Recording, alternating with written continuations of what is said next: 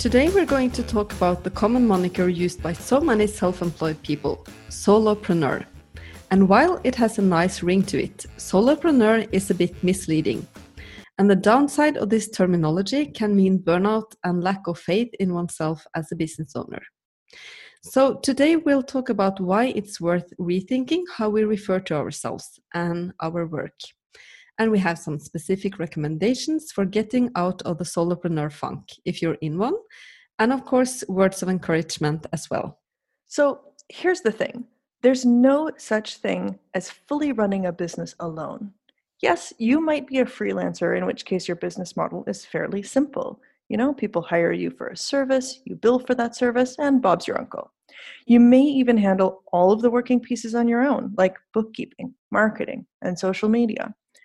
But you're likely in some Facebook business groups where the members help you answer questions about improving systems or dealing with difficult clients, etc.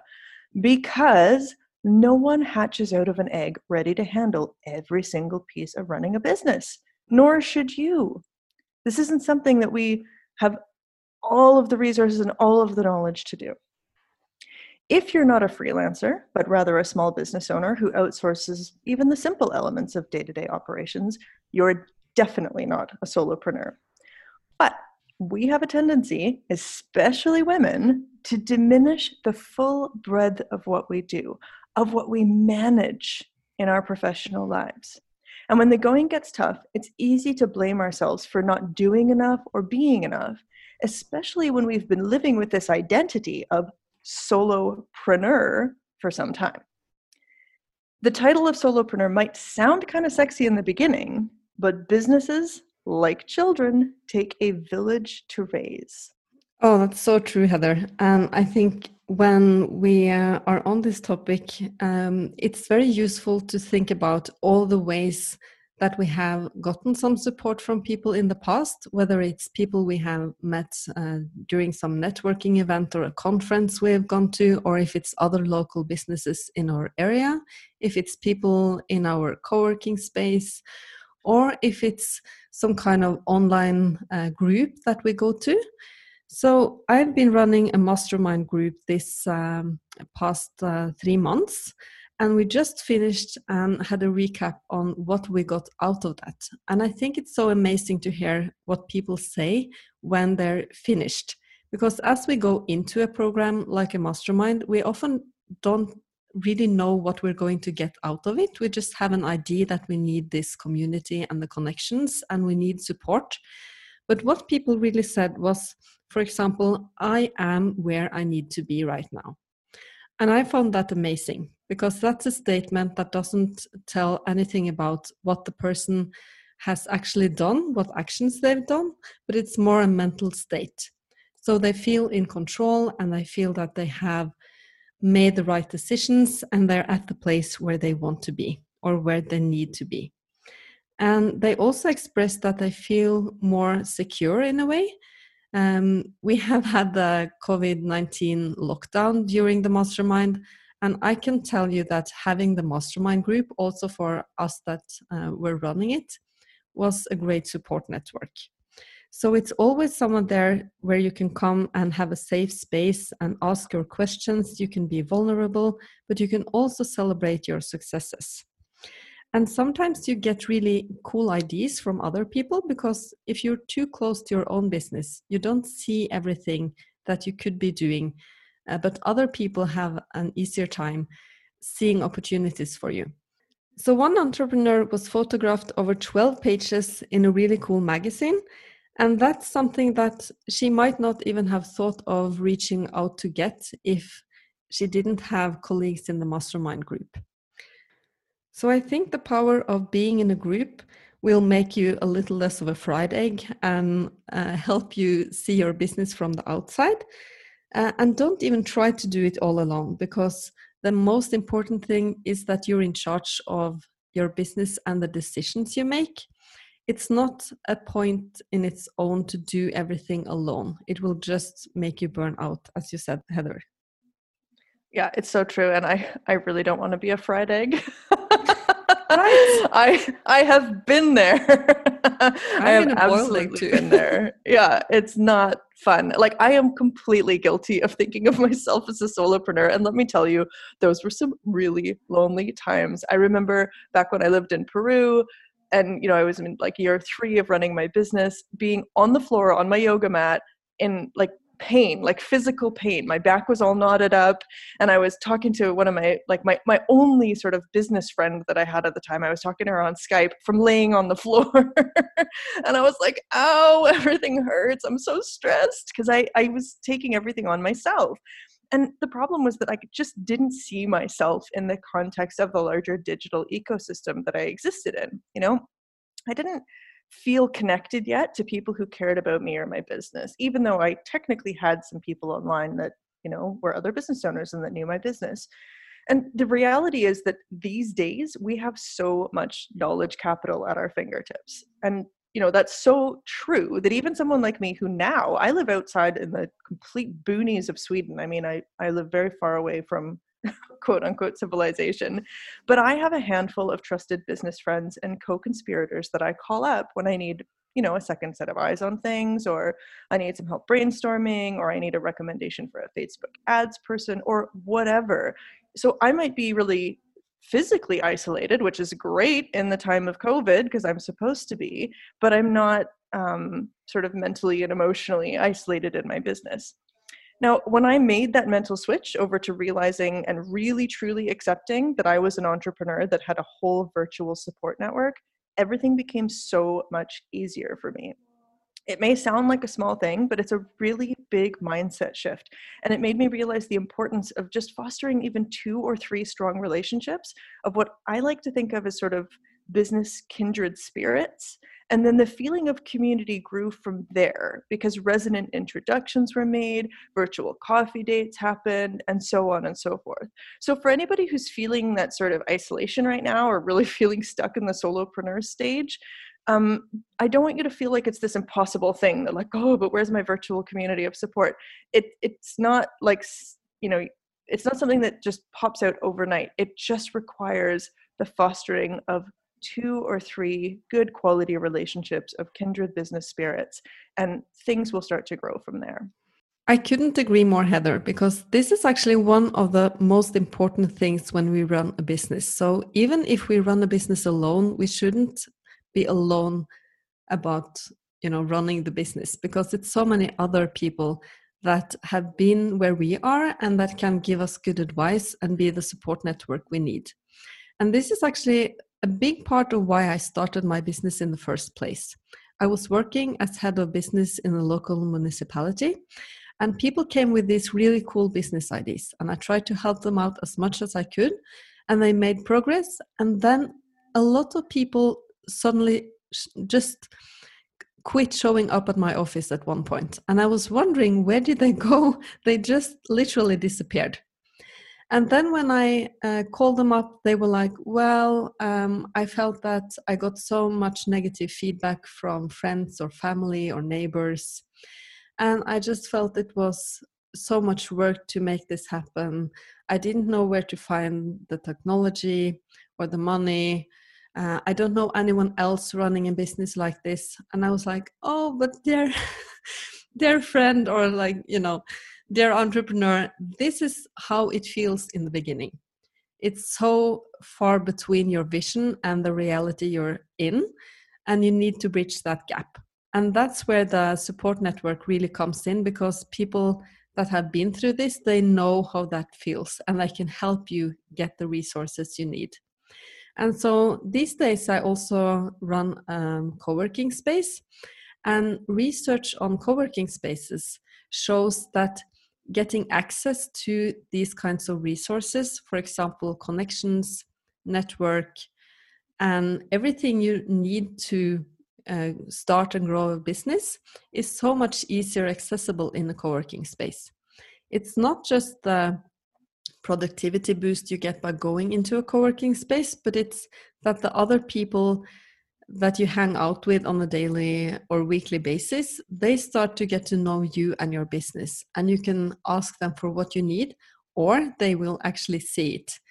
So it's something special about being with people um, that you know because they will see if you had a sales call that went wrong or if you have a bad day or if something happened and you need a shoulder to cry on they will discover it and if you're struggling with something they will help you out. And if you need something like um, uh, if you need advice on how to handle a client or if you need more business they will help you out. And this is the kind of things that's also kind of difficult to spell out on paper but i see it happening every day. And the businesses that are in my co-working space and in other co-working spaces they have a more sustainable uh, growth because they get this support. But it's maybe difficult to put your finger on it and say well i need this or that. But when you're um, having the experience and when, when you're in the co-working space then you see it happening. So yeah i think we all need a hug these days though. And we can't. I agree i agree. I think we all need a hug. And you know listening to Toril I, the introvert in me and the like kind of weirdo in me is like oh yeah but if i went to a co-working space like what if i didn't jive with everyone? What if they were all like you know venture capital blah blah blah that kind of thing you know? And so i just wanted to add in that um, something someone said to me years ago is is why don't you try the sweater on for size before you worry that it'll shrink in the wash yeah. and i think that that's really true in this case. You might go or start going to a co-working space when the world starts opening up again when we are allowed to do those kinds of things again or you might join a group even a virtual group and have some reservations like oh but what if they're not my people? That's okay you know? Even if one of those people is your people that's one more that you have that's on your side that's in your network that wants to help that maybe you can help you know like you don't it doesn't have to be the perfect match 100% we're just looking for people to be around that cross pollination you know like showing up in a group and making one or two connections going to a co-working space and finding two other business owners out of the five that really resonate with you that's that's amazing that's a yeah. win and that's yeah. totally worth it right and everybody doesn't need to be everything to you so you can um, have this exchange of ideas with someone and then another person can help you with maybe some personal stuff you're going through that you think is very difficult more like a, yeah. a friend that you have or you can have someone you talk really well with when it comes to difficult clients and then just the enthusiastic guy that cheers you up in the morning. So you don't have to think that uh, it needs to be perfect in any way. And as you said it's so much um, more value in finding one business bestie or just one person that will help light you up when you need it um, or that you can trust and you can go to with more difficult problems that's all you need really yep absolutely so we want to leave you, of course, with some recommendations because we can obviously talk about this till we're blue in the face. But what are some real action items that you can take? The first thing I want to challenge you to do is play with other titles. So if you've been calling yourself a solopreneur for a long time or even a short time, what else could you call yourself? If you're not a solopreneur, what are you? Are you the founder of your company? Are you the owner of your business? Are you just an entrepreneur? I call myself an entrepreneur. I call myself an entrepreneur of my consulting business or an entrepreneur in that context. And I call myself the founder of my polar expedition company. So I have two different hats because I have a different relationship to each of those companies. Maybe you want to call yourself the boss dog. That's cool too. Um, whatever you want to do, but play around with other things that you can call yourself that feel inclusive, that feel empowering, that feel like they sit well given uh, your relationship with your business, even if the business is just you. Yeah, and you can actually figure something out yourself if none of these hats fits. Yeah. So in the beginning, I was calling myself an entrepreneurship trainer, uh, which maybe doesn't make that much sense, but I didn't want to call myself coach or strategist, so I just made something up. yeah, make them ups are great too, for sure. So, and the other thing, which we kind of touched on already, I, I want to get really specific about, and that is to pick two people. I want you to do this, actually take action on this. Pick two people in your business ecosystem that you want to strengthen ties with. So, what that means is write down their names, set up a virtual coffee date to talk about business and life and make sure that you ask them if there's anything you can do to help them. And the reason why I say this is because one of my business rules is to always lead with generosity. So when we're trying to make those connections and strengthen our ties with people who we really like, who we want to, you know, learn more from, talk more with, what's the best thing you can do? Lead with generosity. Say, what can I do for you? Is there anything I can do? Is there a program that you want me to help promote? Whatever, because that is so valuable in this day and age. People really appreciate when you extend that kind of olive branch sincerely. And also, the best way to get help in the long run is to be of service first. And Heather, if people are wondering, how on earth do I run a virtual coffee date? How do I like reach yeah. out to people? Uh, what do we talk about first? You know, how what long I do, will it be?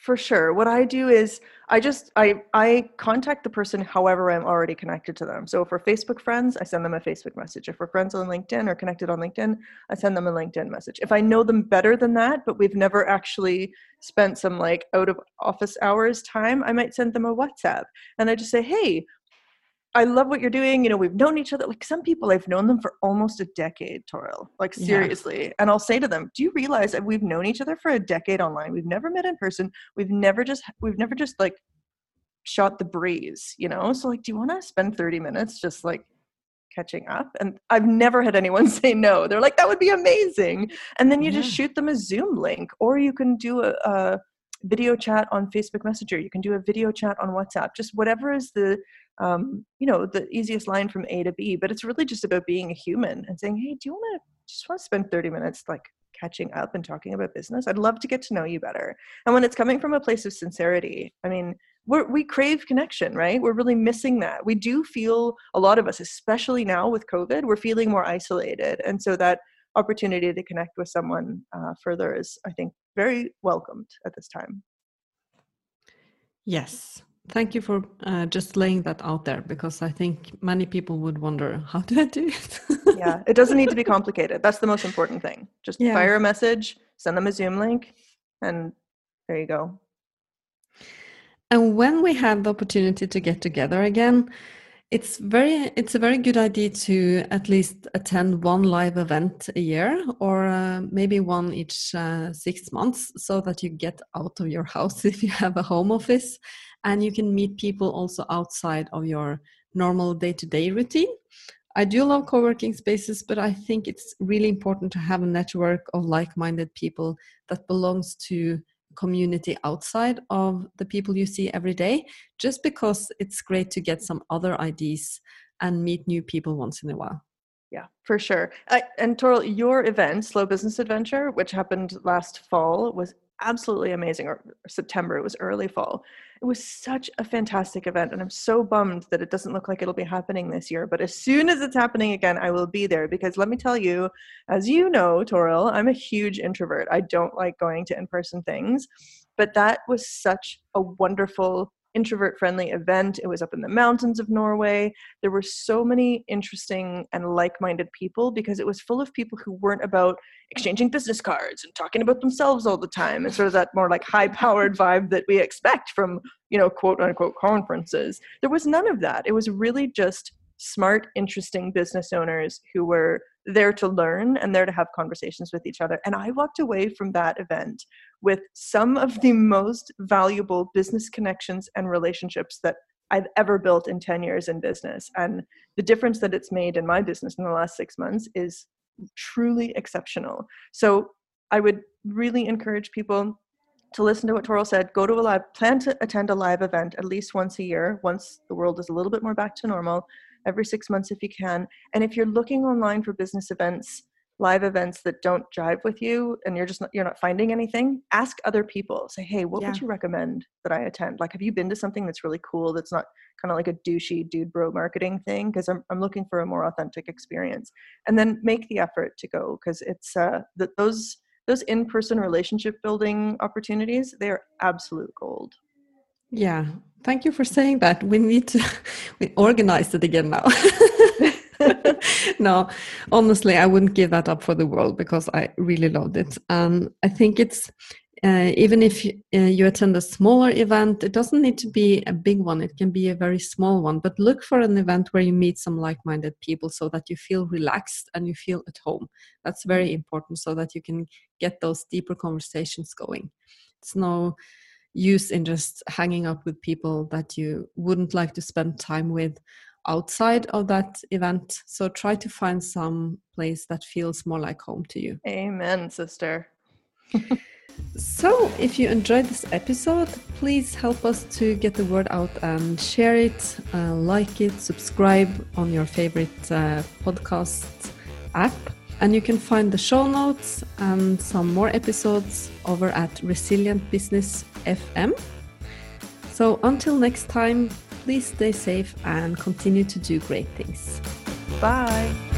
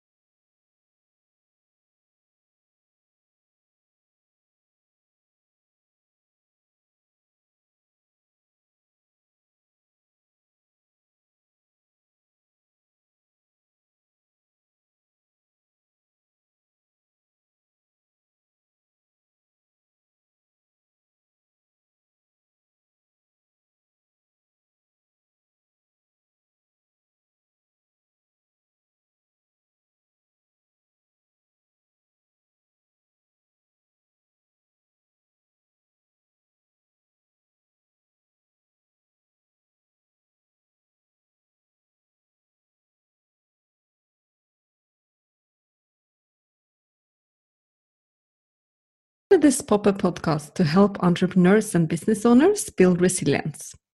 We'll be sharing concrete advice to get through the very real challenges around COVID-19, and we'll also be facilitating space to come together as a wider community so that we can support and encourage one another.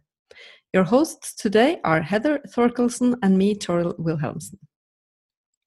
This episode of the Resilient Business podcast is brought to you by Remarkable Communication, where our co host Sonia Simone blogs about business and teaches people how to write incredible copy, among many other things. So let's jump into it. And today we're going to talk about the common moniker used by so many self employed people solopreneur. And while it has a nice ring to it, solopreneur we think is a bit, is a bit misleading. Sorry. From the top. okay. What was that?